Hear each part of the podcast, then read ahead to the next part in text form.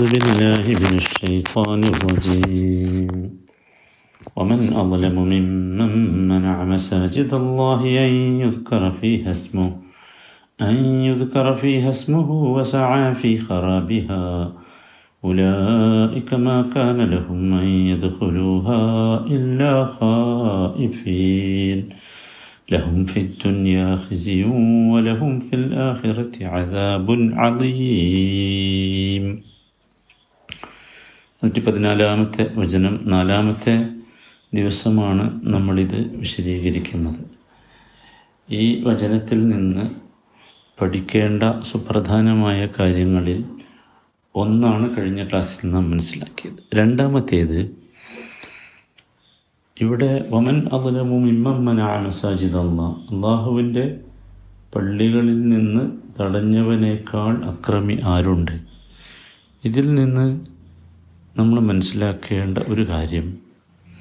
ഒരു പൊതു നന്മയ്ക്ക് വേണ്ടി പള്ളികളിലേക്കുള്ള പ്രവേശനം തടയൽ അനുവദനീയമാണ്. ഇവിടെ എന്തിനു തടഞ്ഞതിനാണ് ആക്ഷേപിച്ചത്?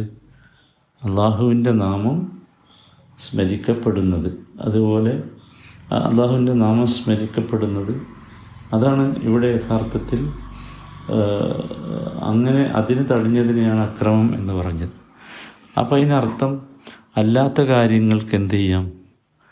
പള്ളി പ്രവേശനം ഏതെങ്കിലും സന്ദർഭങ്ങളിൽ കാരണങ്ങളുടെ അടിസ്ഥാനത്തിൽ ആവശ്യമുണ്ടെങ്കിൽ എന്ത് ചെയ്യാം?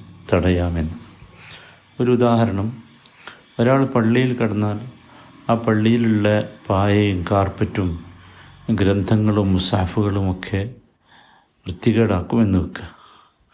അപ്പോൾ സ്വാഭാവികമായിട്ട് അയാൾക്ക് മുമ്പിൽ പള്ളിയുടെ വാതിൽ അടക്കപ്പെടേണ്ടി വരും അതല്ലെങ്കിൽ എന്തെങ്കിലും നാട്ടിൽ ഫിത്തിനയും ഫസാദും നടക്കുന്നു. അത് പള്ളിയിലേക്ക് പ്രവേശിക്കാൻ സാധ്യതയുണ്ട്. അവിടെ പള്ളിയുടെ വാതിൽ അടക്കേണ്ടി വരും. മനസ്സിലായില്ലേ? അതല്ലെങ്കിൽ പള്ളിയുടെ പരിപാലനം അതിന്റെ വൃത്തിയാക്കൽ ഇതിനൊക്കെ പള്ളിയുടെ വാതിൽ അടക്കേണ്ടി വരും. അതല്ലെങ്കിൽ പള്ളിയിലുള്ള വല്ലതും കട്ടുകൊണ്ടുപോകും എന്ന് തോന്നി എന്ന ഭയമുണ്ട്. അപ്പോൾ അടുക്കേണ്ടി വരും. അതല്ലെങ്കിൽ ഇപ്പോൾ ഈ കാലഘട്ടത്തിലെ പോലെ മഹാമാരി വ്യാപകമായി. അപ്പോൾ പള്ളിയിൽ നിന്ന് നമസ്കരിക്കുന്നവരിൽ നിന്ന് അത് കൂടുതൽ പകരാൻ സാധ്യതയുണ്ട്. ഇങ്ങനെയുള്ള സന്ദർഭങ്ങളിലൊക്കെ പള്ളികളുടെ വാതിലടക്കാം അനുവദനീയമാണ്. ചില സന്ദർഭത്തിൽ അത്യാവശ്യവുമാണ്. അത് ഇതിൽ നമുക്ക് മനസ്സിലാക്കാവുന്ന ഒരു പ്രധാനപ്പെട്ട കാര്യമാണ്. മറ്റൊന്ന് വളരെ പ്രധാനമായ സംഗതിയാണ്. അത് അള്ളാഹു സുബാനത്താലയുടെ നാമം സ്മരിക്കാൻ പള്ളികൾ തടയുക എന്നത് ഏറ്റവും വലിയ തെറ്റാണ്. അത് ഹറാമാണ്. അള്ളാഹുവിന്റെ നാമം സ്മരിക്കുക എന്ന് പറഞ്ഞാൽ അതിൽ സ്വലാത്ത് അഥവാ നമസ്കാരമുണ്ട് ഖുർആൻ പാരായണമുണ്ട് ക്ലാസ്സുകളുണ്ട് അയൽമിനെ പഠിപ്പിക്കലുണ്ട് ഇതൊക്കെ പള്ളിയിലുള്ള നന്മകളാണ്. ഇതിൽ അതുകൊണ്ടൊക്കെ ഉദ്ദേശിക്കുന്നത് ദിക്കറുള്ളയാണ് അപ്പോൾ അതുകൊണ്ട് അത്തരത്തിൽ ആരെങ്കിലും പള്ളിയിൽ നിന്ന് ആരെയെങ്കിലും തടഞ്ഞാൽ അതെന്താണ്? അത് ഏറ്റവും അപകടകരമായ അവസ്ഥയാണ്. സംഭവിക്കാൻ പാടില്ലാത്ത അപകടകരമായ അവസ്ഥയാണ് അത് എന്നർത്ഥം. അങ്ങനെ പലപ്പോഴും സംഭവിക്കാറുണ്ട്. ഇനി നോക്കൂ മറ്റൊരു കാര്യം ഇതിൽ ശ്രദ്ധിക്കാനുള്ളത്.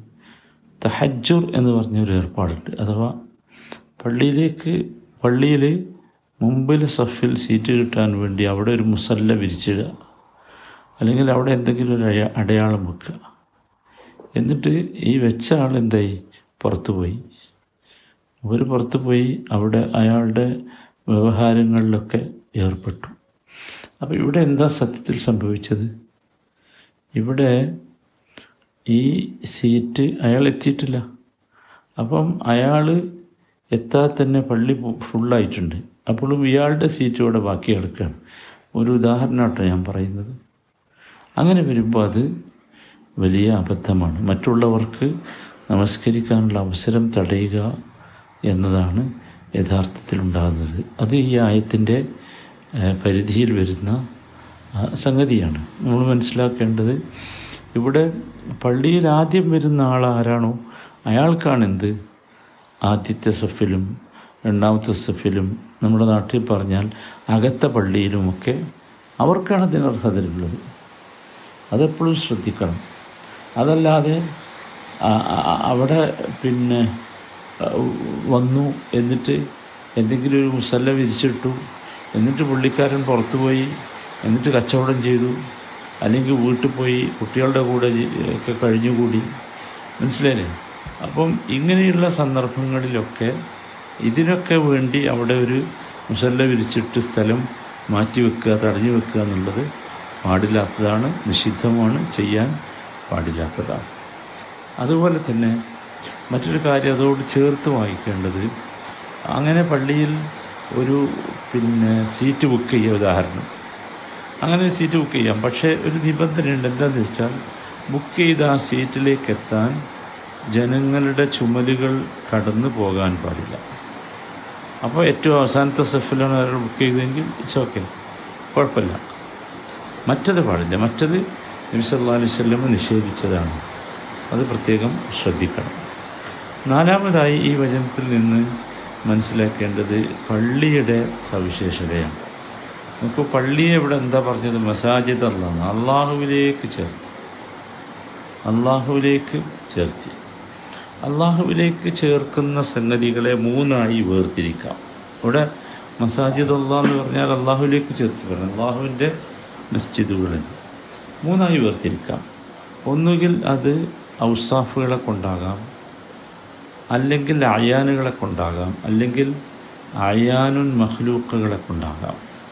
ഇതൊക്കെ എന്താണ്? നമ്മൾ മനസ്സിലാക്കേണ്ട ഒരു സംഗതിയാണ്. ഇപ്പോൾ ഔസാഫുകളെ കൊണ്ട് വസ്ഫിന്റെ ജമ്മാണ് ഔസാഫ്. വസ്ഫുകളെ കൊണ്ട് എന്ത് ചെയ്യാം? ഈ രീതിയിൽ പറയാം. അള്ളാ അള്ളാഹുവിലേക്ക് ചേർത്ത് പറയാം. ഉദാഹരണമാണ് അള്ളാഹുവിന്റെ കലാം. അത് വസ്ഫാണല്ലോ. അപ്പോൾ കലാമുല്ലാ എന്ന് പറഞ്ഞാൽ അല്ലെങ്കിൽ അള്ളാഹുവിന്റെ അയിൽമു അത് വസ്ഫാണ്. അയിൽമുല്ലാ എന്ന് പറഞ്ഞു നമുക്ക്. മനസ്സിലായില്ലേ? ഇതാണ് എന്ത് ഒന്നാമത് പറഞ്ഞത്. ഔസാഫുകളെ ചേർക്കുക എന്ന് പറഞ്ഞത്. രണ്ടാമത്തേത് നമ്മൾ പറഞ്ഞു അയാനുകളാണ്. അയാനുകൾ എന്ന് പറഞ്ഞാൽ എല്ലാവർക്കും അറിയാലോ ഒരു ഒരു വസ്തുവിനെ ചേർക്കൽ മനസ്സിലായി? നേരത്തെ പറഞ്ഞത് സിഫത്തിനെ ചേർക്കലാവും. ഉദാഹരണം ഈ ആയത്തിലുള്ളതുപോലെ മസാജിദുള്ള മനസ്സിലായില്ലേ? അല്ലെങ്കിൽ നാക്കത്തുള്ള ബെയ്ത്തുള്ള ഇതൊക്കെ അയാനുകളാണ് വസ്തുക്കളാണ്. ഈ വസ്തുക്കളെ അള്ളാഹുവിലേക്ക് ചേർത്തി പറയാം. അത് ഒരു തഷരീഫിന് വേണ്ടിയാണ് ബഹുമാനത്തിന് വേണ്ടിയാണ്. അതിനപ്പുറം അതിൽ മറ്റൊരു സംഗതിയോ കാരണമോ ഒന്നുമില്ല എന്ന് മനസ്സിലാക്കണം. മൂന്നാമതായി ഞാൻ പറഞ്ഞത് അപ്പോൾ ഔസാഫ് കഴിഞ്ഞു അയാൻ കഴിഞ്ഞു പിന്നെ മായ താലക്കുബി അയാനിൻ മഹ്ലൂക്കാന്ന് മഹ്ലൂക്കായ വസ്തുക്കളുമായി ബന്ധപ്പെട്ട കാര്യങ്ങളിലേക്ക് ചേർക്കുക. ഉദാഹരണമാണ് സൂറത്ത് ഹൈജറിലെ ഇരുപത്തി ഒമ്പതാമത്തെ വചനത്തിലുണ്ട് ഫീഹി മിർ റൂഹി. ഫീഹി മിർ റൂഹി. ഇവിടെ നോക്കൂ റൂഹി എന്നത് എന്താണ്? മഖ്ലൂഖാണ്. മനസ്സിലായി? റൂഹി മഹ്ലൂഖാണ് സംശയമൊന്നുമില്ലല്ലോ. പക്ഷേ ഇവിടെ എന്താ സംഭവം എന്താണ് ഇവിടുത്തെ സംഗതി? മഹ്ലൂക്കായ ഒരു വസ്തുവിലേക്ക് ചേർത്ത്. അപ്പോൾ റൂഹി എന്ന് പറഞ്ഞാൽ അള്ളാഹുവിലേക്ക് ചേർത്തു അള്ളാഹുവിന്റെ മുത്തക്കല്യമായ അവസ്ഥയെ. അതാണ് റൂഹി. മനസ്സിലായി? അപ്പോൾ ഇങ്ങനെയൊക്കെ എന്തുണ്ടാകും? ചേർക്കുക എന്ന സംഗതി ഇങ്ങനെയൊക്കെ ഉണ്ടാകും. മനസ്സിലായില്ലേ? ഇത് വളരെ പ്രധാനമാണ് എന്ന്. മറ്റൊരു കാര്യം അഞ്ചാമത്തെ കാര്യം അത് ഈ വീടുകളിലോ അല്ലെങ്കിൽ ഓഫീസുകളിലോ ഒക്കെയുള്ള മുസല്ലകളുണ്ട്. ജമാഅത്ത് അവിടെയുള്ള സമയത്ത് ജമാഅത്ത് നമസ്കരിക്കാൻ വേണ്ടി ഉണ്ടാക്കിയിട്ടുള്ള മുസല്ലകളുണ്ട്. ഈ മുസല്ലകളൊക്കെ മുസല്ലകൾ മാത്രമാണ്. ഇതെന്തല്ല മസ്ജിദല്ല. അതുകൊണ്ട് തന്നെ മസ്ജിദിന്റെ ഹുക്കുമുകളൊന്നും ഈ മുസല്ലക്ക് ബാധകമല്ല. അത് മസ്ജിദാകുന്നത് വരെ മസ്ജിദാകുക എന്ന് പറഞ്ഞാൽ അതിന്റെ ബിൽഡിംഗ് അല്ല ഉദ്ദേശിക്കുന്നത്. മറിച്ച് ഒരു മസ്ജിദിന്റെ അവസ്ഥയിലേക്ക് മഹല്ല് നിവാസികൾ അതിനെ എത്തിക്കണം. അതാണ് അത് എത്തുന്നത് വരെ യഥാർത്ഥത്തിൽ ഈ സംഗതികളൊക്കെ ഈ മുസല്ല എന്ന നിലക്കുള്ള കാര്യങ്ങളെ പരിഗണിക്കേണ്ടതുള്ളൂ എന്ന്. ആറാമത്തെ കാര്യം പള്ളിയിൽ നോക്കൂ പള്ളിയിൽ ഷിർക്കിന് കാരണമാകുന്ന എന്തെങ്കിലും ഉണ്ടാക്കലും സംഘടിപ്പിക്കലും വെക്കലുമൊക്കെ അനുവദിക്കപ്പെടാത്തതാണ്. മനസ്സിലായി? ഷിർക്കിന് സബബാകുന്ന. കാരണം അള്ളാഹുവിന്റെ മസ്ജിദാണ്. മസാജിദുള്ള എന്നാണ് പറഞ്ഞത്. മസാജിദ് അള്ളാഹ് മസ്ജിദ് എന്ന് പറഞ്ഞാൽ സുജൂദ് ചെയ്യുന്ന സ്ഥലം എന്നാണല്ലോ. അപ്പോൾ സുജൂദ് ചെയ്യുന്ന സ്ഥലം അല്ലെങ്കിൽ മസ്ജിദുകൾ ഒരിക്കലും എന്ത് ചെയ്യാൻ പാടില്ല? ഷിർക്കിന് ഷിർക്കിന് ഒരു കാരണമാകാൻ പാടില്ല. ഷിർക്കിന് ഒരു സബബാകാൻ പാടില്ല. അത് പ്രത്യേകം ശ്രദ്ധിക്കേണ്ട സംഗതിയാണ്. നമുക്കെല്ലാവർക്കും അറിയാം ഇങ്ങനെ ചെയ്യുക. ഇങ്ങനെ സംഭവിക്കുക എന്നത് വസീലത്തു ഷിർക്കാണ് മനസ്സിലെ ഷിർക്കിലേക്ക് എത്താൻ സാധ്യതയുള്ള അപ്പോൾ അങ്ങനത്തെ കാര്യങ്ങളും യഥാർത്ഥത്തിൽ പാടില്ലാത്തതാണ്. അത് നമ്മൾ വളരെ ഗൗരവത്തോടു കൂടി ശ്രദ്ധിക്കേണ്ട ഒരു സംഗതിയാണ്. മുസല്ലകൾക്ക് ഇത് ബാധകമല്ല. മസ്ജിദുകൾക്ക് മാത്രമാണ് ഈ നിയമങ്ങൾ ബാധകം എന്ന് ആറാമതായി മനസ്സിലാക്കേണ്ടത് ഈ മസ്ജിദുകളിൽ മസാജിദുള്ള സോറി ആറാമത്തല്ല. ഏഴാമതായി മനസ്സിലാക്കേണ്ട കാര്യം മസ്ജിദുകളെ വൃത്തിയാക്കുക ശുദ്ധീകരിക്കുക അത് നിർബന്ധമാണ്. കാരണം ഇവിടെ അള്ളാഹുവിലേക്ക് ചേർത്തി പറഞ്ഞതോടുകൂടി അതിന് വലിയ കറാമത്ത് വന്നു. അപ്പോൾ പിന്നെ അതെന്താക്കണം? വൃത്തിയാക്കണം. അതുകൊണ്ടാണ് വൽ എന്ന് പറഞ്ഞ്. ബെയ്ത്തിന്റെ തഹാറത്തിനെ കുറിച്ച് പറഞ്ഞു. ശുദ്ധിയാക്കലിനെ കുറിച്ച് പറഞ്ഞു. ഇത് വളരെ പ്രധാനപ്പെട്ട ഒരു വിഷയമാണ്. ഇന്ന് നമ്മുടെ നാട്ടിൽ പള്ളി വൃത്തിയാക്കുക എന്നൊക്കെ പറഞ്ഞാൽ ഒരു ഒരു ഒരു ഒരു താഴ്ന്ന പണിയായാണ് വിലയിരുത്തപ്പെടുന്നത്. അങ്ങനെയല്ല നമ്മൾ മനസ്സിലാക്കുന്നത്. പള്ളി പള്ളിയുമായി ബന്ധപ്പെട്ട പ്രവർത്തനങ്ങളൊക്കെ നമ്മളെ സംബന്ധിച്ചിടത്തോളം വളരെ പ്രധാനമാണ് നമ്മളെല്ലാവരും ഒരുമിച്ച് ചേർന്ന് അത് നിർവഹിക്കേണ്ടതാണ്. ഈ കാര്യങ്ങളൊക്കെ ഈ വചനത്തിൽ നിന്ന് നമുക്ക് മനസ്സിലാകും. അള്ളാഹു താല കൂടുതൽ കാര്യങ്ങൾ മനസ്സിലാക്കുവാനും അതനുസരിച്ച് ജീവിക്കുവാനും നമുക്കെല്ലാവർക്കും ഭാഗ്യം നൽകുമാറാകട്ടെ.